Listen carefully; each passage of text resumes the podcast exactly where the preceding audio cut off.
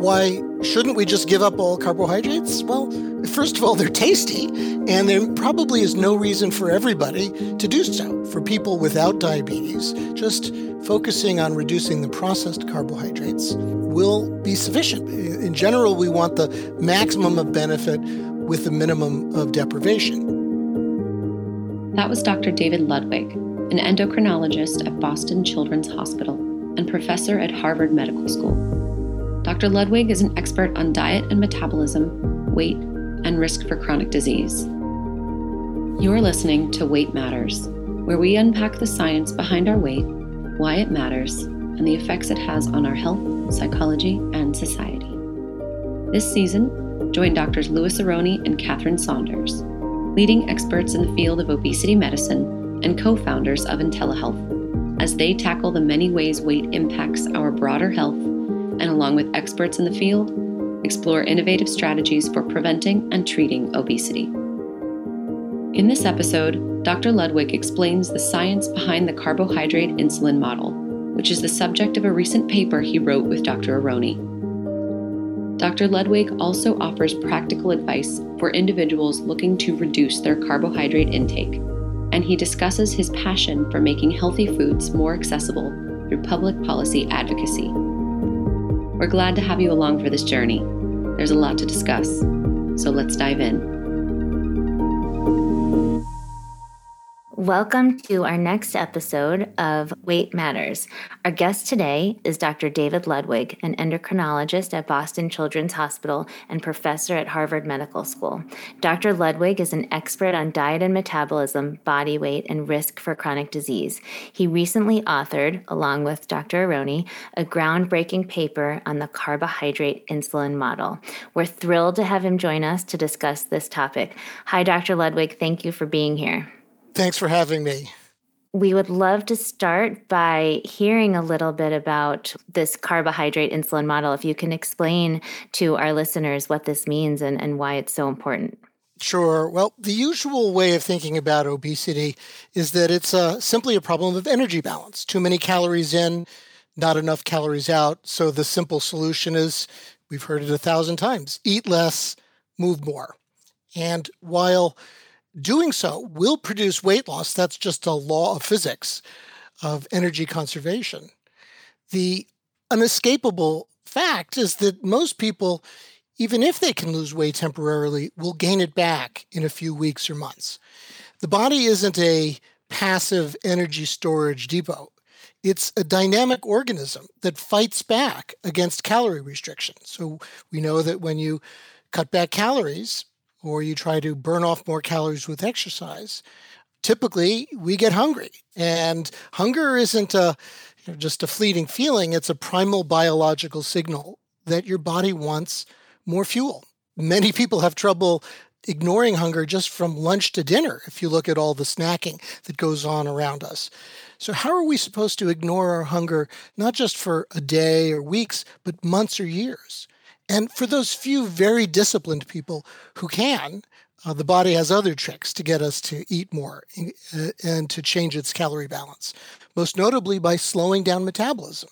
So, as we continue to lose weight and metabolism slows down, we need fewer and fewer calories to keep the weight going off, even as our hunger and desire for those calories increase. And we see the results that the long term treatment for obesity has extraordinarily poor outcomes.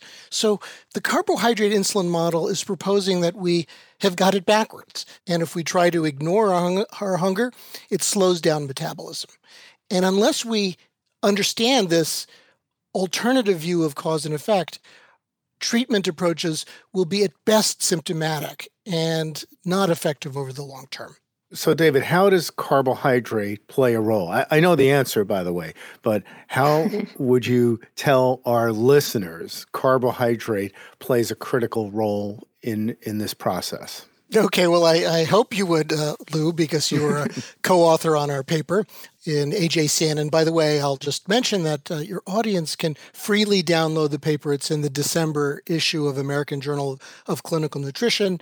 Uh, we paid the exorbitant open access fees, so anybody can just download the paper, go to the website, and read the article themselves. So let's walk through what the model suggests.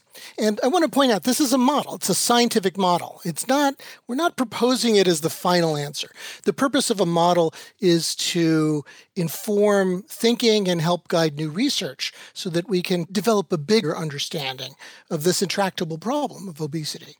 So, according to the carbohydrate insulin model, the processed carbohydrates that flooded our diet, especially during the low fat years. Remember when 20, 30 years ago, we were told that basically all fats are fattening and unhealthy. And basically we we should be eating a whole range of carbohydrates including many processed ones 6 to 11 servings of starchy food at the base of the food guide pyramid so that these processed carbohydrates digest very quickly into glucose and raise blood sugar literally minutes after eating it and people can try this for themselves take a bagel bagels usually don't have sugar in the recipe chew it really well mix it with saliva, and notice what happens to the taste.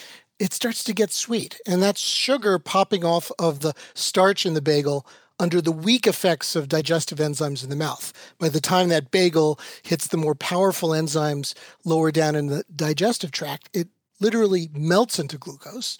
Blood sugar shoots much higher than it would with any other kinds of foods. And that causes an outpouring of the hormone insulin. Now, we call insulin the Miracle-Gro for your fat cells, just not the sort of miracle you want happening in your body. So we know that too much insulin for someone with diabetes promotes hunger, fat storage, and weight gain. States genetic mouse models where the animal makes too much insulin, that animal will tend to become obese. And conversely, if you can lower insulin production, the animal is resistant to obesity, even under conditions that would make a normal mouse fat. So, this outpouring of insulin after all of these high carbohydrates that we eat programs fat cells to take in and hold on to too many calories. And that insulin also restrains these fat cells from releasing those calories. You know, the fat in fat cells is our high octane fuel that will run our metabolism. But with too much insulin, these calories get locked up in fat cells. They're too few for the rest of the body. And that's why we get hungry. And that's why our metabolism slows down. So simply cutting back calories doesn't address the problem at the source, which is that like a turnstile, the calories are being directed more into storage than into metabolism, such as in the muscle, liver, and, elsewhere in the body. So we have to address that problem eating foods that are lower insulin stimulating. And if we do, the body will take care of calorie balance on its own. Thank you for explaining that so beautifully, Dr. Ludwig. What is your opinion about differences among carbohydrates? Are all carbs bad, or is there a certain amount, a certain number of grams of carbs above which it's problematic? Right. Great question. Well, the carbohydrate insulin model focuses on something called glycemic load, which reflects not just the amount of carbohydrate, but how rapidly it's digested. And uh, so for most people, you know, it's entirely possible to eat plenty of carbohydrate and maintain a healthy weight as long as that carbohydrate is more natural, less processed, and slower digesting. What are we talking about? White bread, white rice, potato products, sugary breakfast cereals, and of course, sugar sweetened beverages. Carbohydrate isn't the only component of diet that affects insulin secretion. Protein does as well. But what protein does is also raise the antidote to insulin, which is glucagon. Glucagon is a hormone that's made by cells right next to insulin in the pancreas. And glucagon opposes the action of insulin, whereas insulin stores calories. Glucagon helps the body pull calories out of storage and make it available for metabolism. So protein is uh, fine and actually to be encouraged, even though it raises insulin, it also raises glucagon. And then the third major component, fats, are really neutral. Fats don't raise these hormones in the pancreas at all. And so by substituting processed carbohydrates for proteins and fats, we can produce a, a hormonal state in the body, which we believe is going to naturally help the fat cells release those pent up calories. When that happens, people will feel more energetic, less hunger, and you'll lose weight with the body's cooperation rather than with the body kicking and screaming. So, David, if you think about it, why don't people just not eat carbs? You know, so I'm going to tell people don't eat starch, don't eat sugar. Why don't they just lose weight by doing that? There's no biological reason why we have to eat carbohydrates. In fact, the human requirement for carbohydrate is basically zero at virtually all stages of life. How do we know this? Because there are many populations, um, hunter gatherer populations, especially during the ice ages. And more recently, the Native American of the Great Plains, Laplanders, the Inuits, who would have no access to plant products for nine or 10 months a year. And plant products are virtually the only source of carbohydrate. And yet these populations were healthy, they had low rates of heart disease, women were fertile, they were able to give birth to healthy children and breastfeed. So there is no human requirement for carbohydrate, and very low carbohydrate diets, the so called ketogenic diet, looks really attractive for diabetes and for other metabolic conditions. It's in fact been used for a century to treat children with otherwise intractable epilepsy. But why shouldn't we just give up all carbohydrates? Well, first of all, they're tasty, and there probably is no reason for everybody to do so. Uh, for people without diabetes, just focusing on reducing the processed carbohydrates will be sufficient. In general, we want the maximum of benefit with the minimum of deprivation. So many carbohydrates are tasty, they're full of all sorts of nutritious micronutrients and phytochemicals and can be health promoting for most people. I think that the special situation which benefits the most from a more severe approach is diabetes. Diabetes is by definition a condition in which the body can't tolerate carbohydrate. It's defined as carbohydrate intolerance. When you eat carbohydrate, your blood sugar runs too high. So I think conceptually speaking, at least at first, people with diabetes might do well with a, a very low or carbohydrate or ketogenic diet.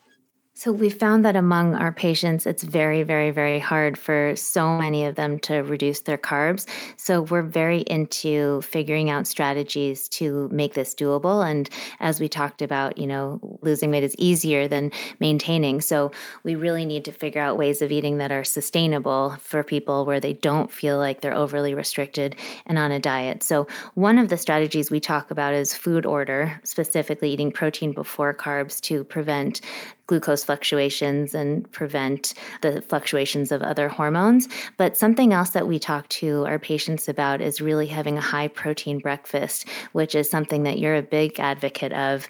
I often quote your study where you looked at the difference among three different breakfasts very highly processed oatmeal, a steel cut oats, and eggs, and showed that even hours and hours and hours after breakfast, when you might think that the effect of breakfast breakfast is long gone, these changes in our appetite and thinking about food and how much we're eating are really significant. So that if you have a high glycemic index breakfast, you tend to think about food more, eat more that many hours later. Is this something that you're still a big proponent of? Is there anything new in this area that you've discovered that we could share with people who are trying to lose weight?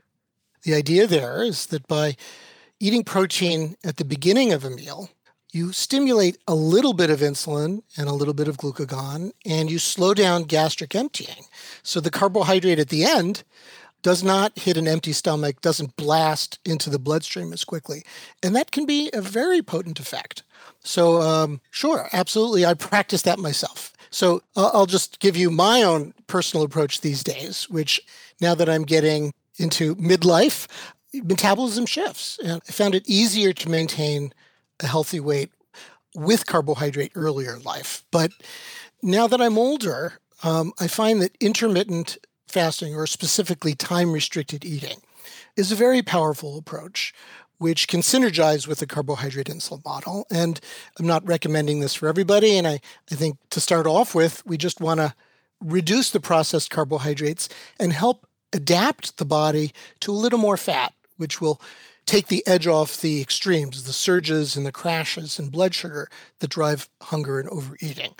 But in terms of time restricted eating, what people typically do is just have very strong coffee, if you can tolerate it, no sugar in the morning, and that coffee and specifically caffeine is a wonderful drug for fat cells. It causes them to open their doors and release calories. Caffeine is highly lipolytic. Lipolytic means that the fat cells are releasing lipids. And so when you have coffee first in the morning, there's oftentimes no hunger for the next four or five hours. You know, I could never skip breakfast in the past. I'd just get too hungry and wouldn't be able to concentrate. But with strong coffee in the morning, I can comfortably go to noon or 1 p.m. without eating. I eat a low carbohydrate, high fat, high protein lunch. And then for my second meal at dinner, I eat whatever I want, which includes carbohydrates, but those are at the end of the meal to take advantage of the protein first mechanism. Right. That's a great set of recommendations that uh, I think are very practical. You know, I think many people can follow that advice. Uh, coffee, m- maybe a protein for breakfast if you can't get through to lunch, and then uh, a low carb lunch, and then dinner. I think that we're seeing more and more of that, w- where, in a sense, it looks to me like eating no carbs or very low carbs is almost like fasting. It's similar metabolically to fasting. What, what do you think about that idea? Yeah, uh, fat is really neutral to the gut hormones for the most part. They have minor effects, but it's the hormones, insulin and glucagon, and some related hormones, which we uh, know as incretins and, and others, that tell the body to shift metabolism. So if you're eating foods that slip by these hormones, high fat foods that slip by these hormones unnoticed, then the body, in effect, stays in a sort of a fasting state. Protein does have effects on the hormones, although not as potently on insulin, which is the big concern, at least from the perspective of the carbohydrate insulin model. And I want to bring this back to a, a point that Catherine made about how easy or hard it is to stick to a particular recommendation for long term weight management. I've seen thousands of patients in my clinical career, and I think the very hardest thing for anybody to do is to cut calories and ignore hunger. You know, that's fighting your body, and yeah. it's a setup for failure, even for the most disciplined people. Conversely, it's easy to follow a diet if it's leading you to feel better, if it's removing symptoms of a disease you might have, such as diabetes, sleep apnea, musculoskeletal problems, if a way of eating is le- leading you to feel better, fewer symptoms, more energy. And remember that a low carbohydrate diet can be delicious, rich with all sorts of luscious high fat foods, nuts and nut butters, full fat dairy, rich sauces and spreads, you know, avocado, olive oil, dark chocolate. So if you can eat this luscious diet with relatively less focus on calorie restriction and feel better, then I think we have a recipe for long term compliance. And that can get adjusted and calibrated based on an individual's personal preferences, social and cultural needs, you know, the family environment, economic, uh, you know, factors. You know, some of these foods are more expensive, admittedly, but there's plenty of room to calibrate based on an approach that works with rather than against the body and expects people to ignore their hunger long term. This is great. And I guess easier for you to say, we know that your wife is a chef. So I'm sure you, you don't have such a hard time eating, you know, in a delicious way. But for other people, I guess it's not so easy. We have many people who, who really have a hard time even cutting down carbs a little bit. So we talk about different strategies to make things easier. We talked to Lew Cantley in a previous episode on the podcast, and we were specifically talking to him about his research on fructose and he said that he's found that it takes about six weeks to really cut out fructose. And at that point, after six weeks, your body just doesn't want it so much anymore. Do you find that with carbs in general, there's sort of a period of time or a strategy almost to kind of detox or not have carbs in, in some way that then gets people through this barrier to then have an easier time following this? There's absolutely an adaptive process, especially if one goes all the way to a ketogenic diet. Remember, metabolism for most people are dependent upon carbohydrate, and the brain is critically dependent upon it on a normal, conventional high carbohydrate diet. If you shut off the carbohydrates, the body's perfectly prepared to adapt by increasing fat burning and then ultimately releasing ketones, which are a great fuel for the brain, which can take the place of glucose. But that process takes a few weeks, which I think is the obvious problem with these short two week metabolic ward studies that typically make low carbohydrate diets look bad. Let's do a quick thought experiment. Let's say you took overweight, middle aged, sedentary men and suddenly put them into a military style boot camp where they were doing track and field, climbing fences, you know, vigorous combat sports six, eight hours a day. After a week or two, they would probably feel miserable, sore, tired, their muscles would be inflamed. If you looked at looked at them in a week or two, you'd say, "Oh, obviously exercise is bad for your health and let's not do it." Well, the obvious fallacy is that you just need to do the study a little longer. And if you came back after six or eight weeks, you'd realize they'd lost weight, their fitness has improved, and they're feeling great. We know that the body takes a few weeks to adapt to changes in carbohydrate, especially major changes. So we need studies that go longer, at least a month, to see meaningful chronic effects. And if you were putting this process into effect yourself, either be prepared for what they call the keto flu, where for a few weeks you're not feeling so good, take it easy, cut back your physical activity level, or walk into it more slowly. There's no reason for most people to jump right into a ketogenic diet. Begin to adapt the body by cutting back on the processed carbohydrates and still have plenty of fruits and vegetables and legumes, maybe a bit of whole grains. For many people, that might be enough to jumpstart weight loss and help them feel better. If you want to go further, then after a few weeks, you can begin to cut back total carbohydrates more. Um, if you get down to the ketogenic levels, I should point out, uh, you need expert guidance, either a dietitian or a doctor who's familiar with the challenges of a ketogenic diet to make sure you get the right micronutrients and the right other kinds of support. So, David, next week, our guest is going to be Dr. Sam Klein who I know you know well. And Dr. Klein does not believe in the carbohydrate insulin model. What would you like to say? So you get the first dibs on on comments. The first thing I'd like to say to Sam, um, I hope you have a good conversation, and that uh, we look forward to a you know, a rigorous collegial debate. You know, the, the the point of scientific models isn't to believe in them or not. We've been calorie counting and restricting following low calorie and low carbohydrate diets for the better part of a century. And every time we look, every year, the prevalence of obesity keeps going up and up. At a certain point, we need to open our minds to the possibility that it isn't just the food industry's fault for not making the right foods or the patient's fault for not following what we're recommending, but perhaps the problem is with the paradigm itself. Now, there's support for the carbohydrate insulin model dating back a century. The precepts of it are obvious in some other conditions. I, would like to use the example of an adolescent growth spurt. A 14 year old boy or girl during their growth spurt will get really hungry and eat hundreds or a thousand calories more than they used to. And they're growing really fast. But which comes first? Does the overeating make them grow faster? Or does the rapid growth with the deposition of those calories into body tissue make the adolescent hungry and eat more? Well, it's obviously the latter. And how do we know that? Because neither you, Lou, nor I are going to grow any taller no matter how much we eat. So, in the case of an adolescent growth spurt, it's obvious that the process of growing can drive hunger in the case of a pregnant woman, woman, it's the same. The growing fetus makes the woman hungrier and eat more.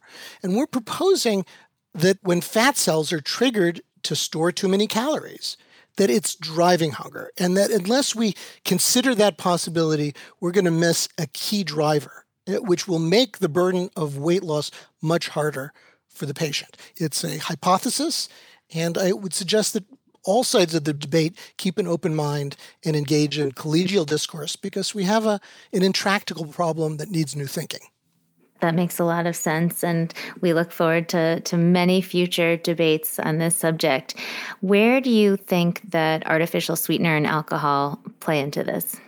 Well, these are very separate questions, although um, like one could tie them into the carbohydrate insulin model indirectly. So, artificial sweeteners, by definition, don't have calories or any significant amount of calories.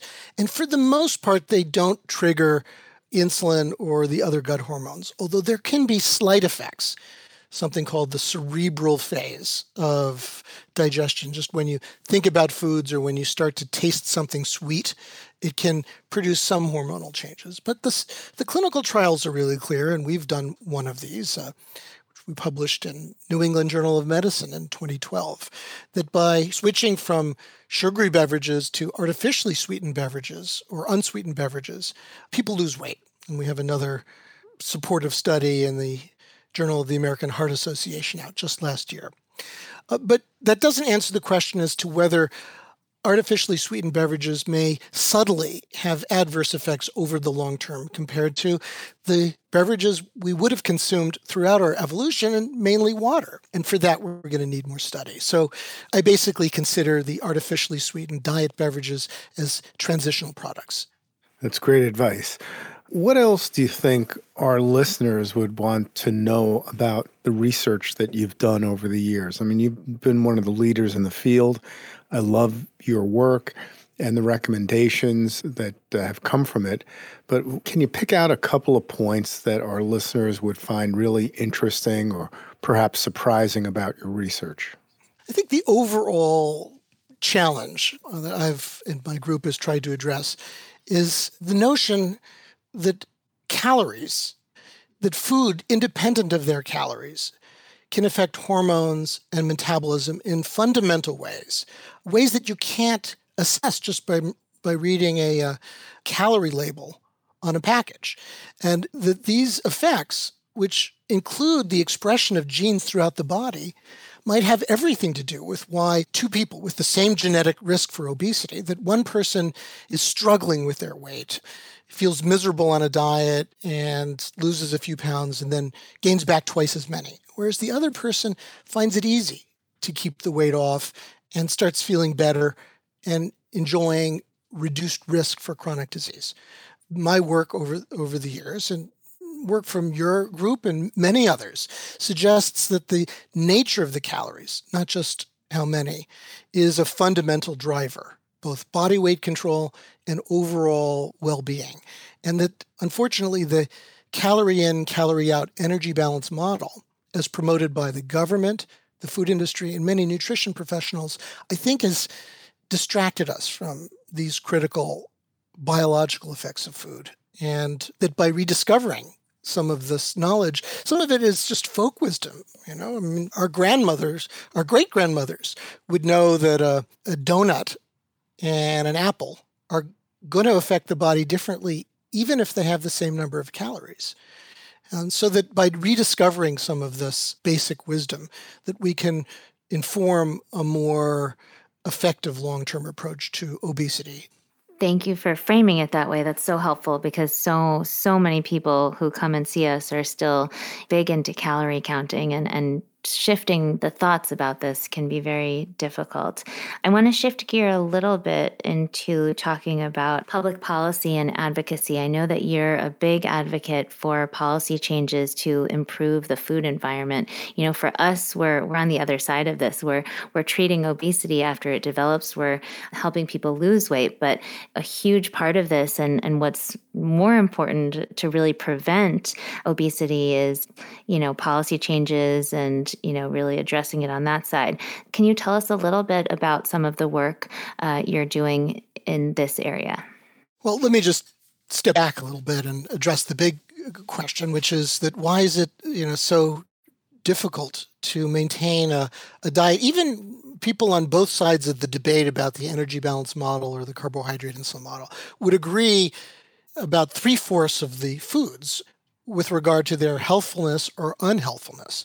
Why is it that a healthful diet is expensive, inconvenient, and possibly inaccessible for, for some people?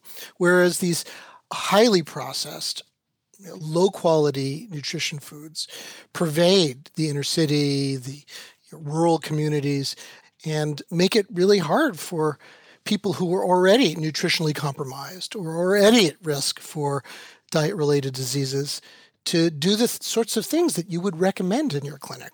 Well, uh, you know, this isn't just a question of personal responsibility.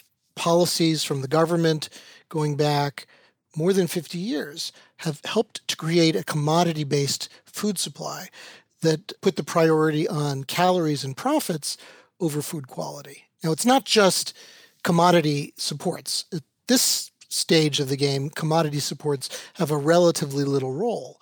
But we've created a whole food distribution system with incentives and penalties that has resulted in the nutritional disaster we call the food supply today. Yes, it's safe from a microbiological perspective. You, will eat it and you'll you'll unlikely get acute food poisoning, which I'm not saying you know isn't important.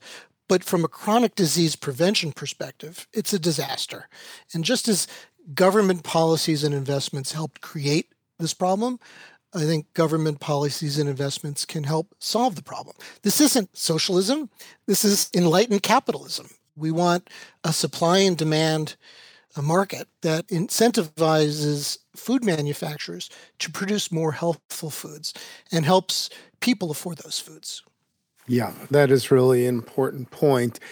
Trying to figure out how to make these kinds of foods more available, lower in price, because w- when you look at the kinds of food you're talking about that are more accessible, they're cheaper and they are potentially what some people have called addictive, that high carb, high fat combination foods like potato chips. You can't eat just one because you can't eat just one.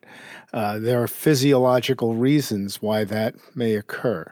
Do you think that the whole idea of sugar and carbs being addictive is on target? The notion of food addiction is provocative and for obvious reasons because we need to eat. Nobody needs alcohol or tobacco or cocaine to live, but we need food to eat. And so, you know, some substance abuse specialists might not like the concept being extended to food. But nevertheless, uh, as an editor at AJCN, I oversaw an article series in the format Great Debates in Nutrition on food addiction, and we had two experts going back and forth on that particular question. We've also done in our center some studies that inform that question. We looked after two milkshakes, um, one with fast digesting carbohydrate, the other with slow digesting or low glycemic index carbohydrate. Same calories, same total carbohydrate amount, but just one digesting faster, raising insulin more.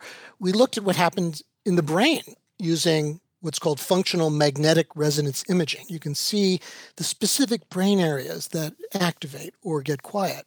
And we found that after the fast digesting high glycemic index milkshake, a part of the brain called the nucleus accumbens, so that's considered ground zero for the classic addictions like like cocaine or alcoholism, that that brain center lit up after the high glycemic index milkshake, but not after the low glycemic index milkshake. Very strong and consistent finding. It applied to every single participant in our study, which is very unusual that we didn't see any variation in that effect.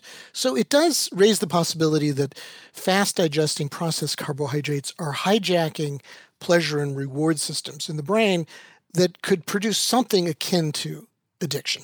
And lastly, I'll say there are virtually no pure fat addictive foods. I mean, butter, if you ask somebody what's tastier, white bread or butter, many people will say the butter. But who sits down and eats a quarter pound stick of butter just plain? That rarely happens, and you'd have to have a, a florid eating disorder for that to happen. Whereas it's very easy to overeat on bread or fat free pretzels, fat free popcorn, Sugary beverages, of course, are fat free. So it's easy to overeat and get this addictive type response on pure carbohydrate foods. It's very difficult for that to happen on pure fat foods. And we think that the carbohydrate insulin model provides a, a compelling explanation for why that would be. So many of our listeners are thinking about going on a diet and they're beginning a weight loss journey. What would you recommend as a first step? Uh, check out my friends Katherine and Lou for uh, excellent uh, clinical guidance, um, knowledgeable and compassionate care. No, I, you know, um, I think we you do obesity, especially if there are complications, diabetes, sleep apnea, fatty liver. You know, you need guidance. Of course, you want to find if you're just like if you're going to be taking a trip down the Amazon, you want to find a guide who's experienced, who's been around the corner, and who knows what to expect. Somebody who understands that all foods aren't the same to the body, that by crafting a prescription, which might differ from person to person, which does differ from person to person, that we can make weight loss easier, while at the same time being there to support you know the personal the psychological and emotional needs that we all have as we are confronting a chronic disease.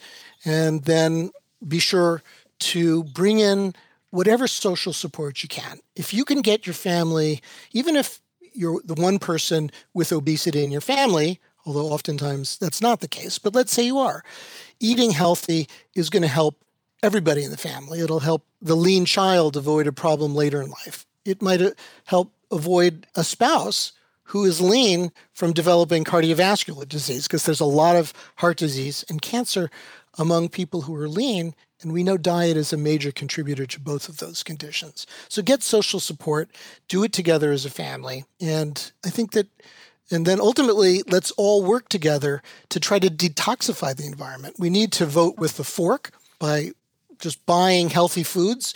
We can get the food industry to make more of them and vote with the ballot for politicians who are going to recognize that a healthy food supply, rather than unbridled, you know, wild west capitalism where anything goes, uh, which is not how capitalism applies in many other areas in this country, that that makes no sense in terms of our most important health problem, diet related disease. Well, David, it's really been a pleasure having you uh, on with us today. And uh, I, I just can't thank you enough.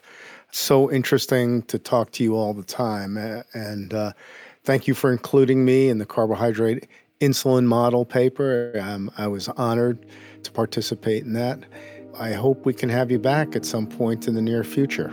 Thanks, Lou. You've been a, a great colleague and friend, and I look forward to continuing to collaborate and talk. Thanks so much, Dr. Ludwig. It's been a pleasure to be with you. Thank you for listening to Weight Matters. We hope you've enjoyed this episode. To learn more about how Dr. Saunders and Dr. Aronne are working to transform specialized treatments for chronic conditions through the best in medical science and advanced technologies, visit intellihealth.co backslash podcast. And be sure to follow, rate, and review this show wherever you listen to podcasts.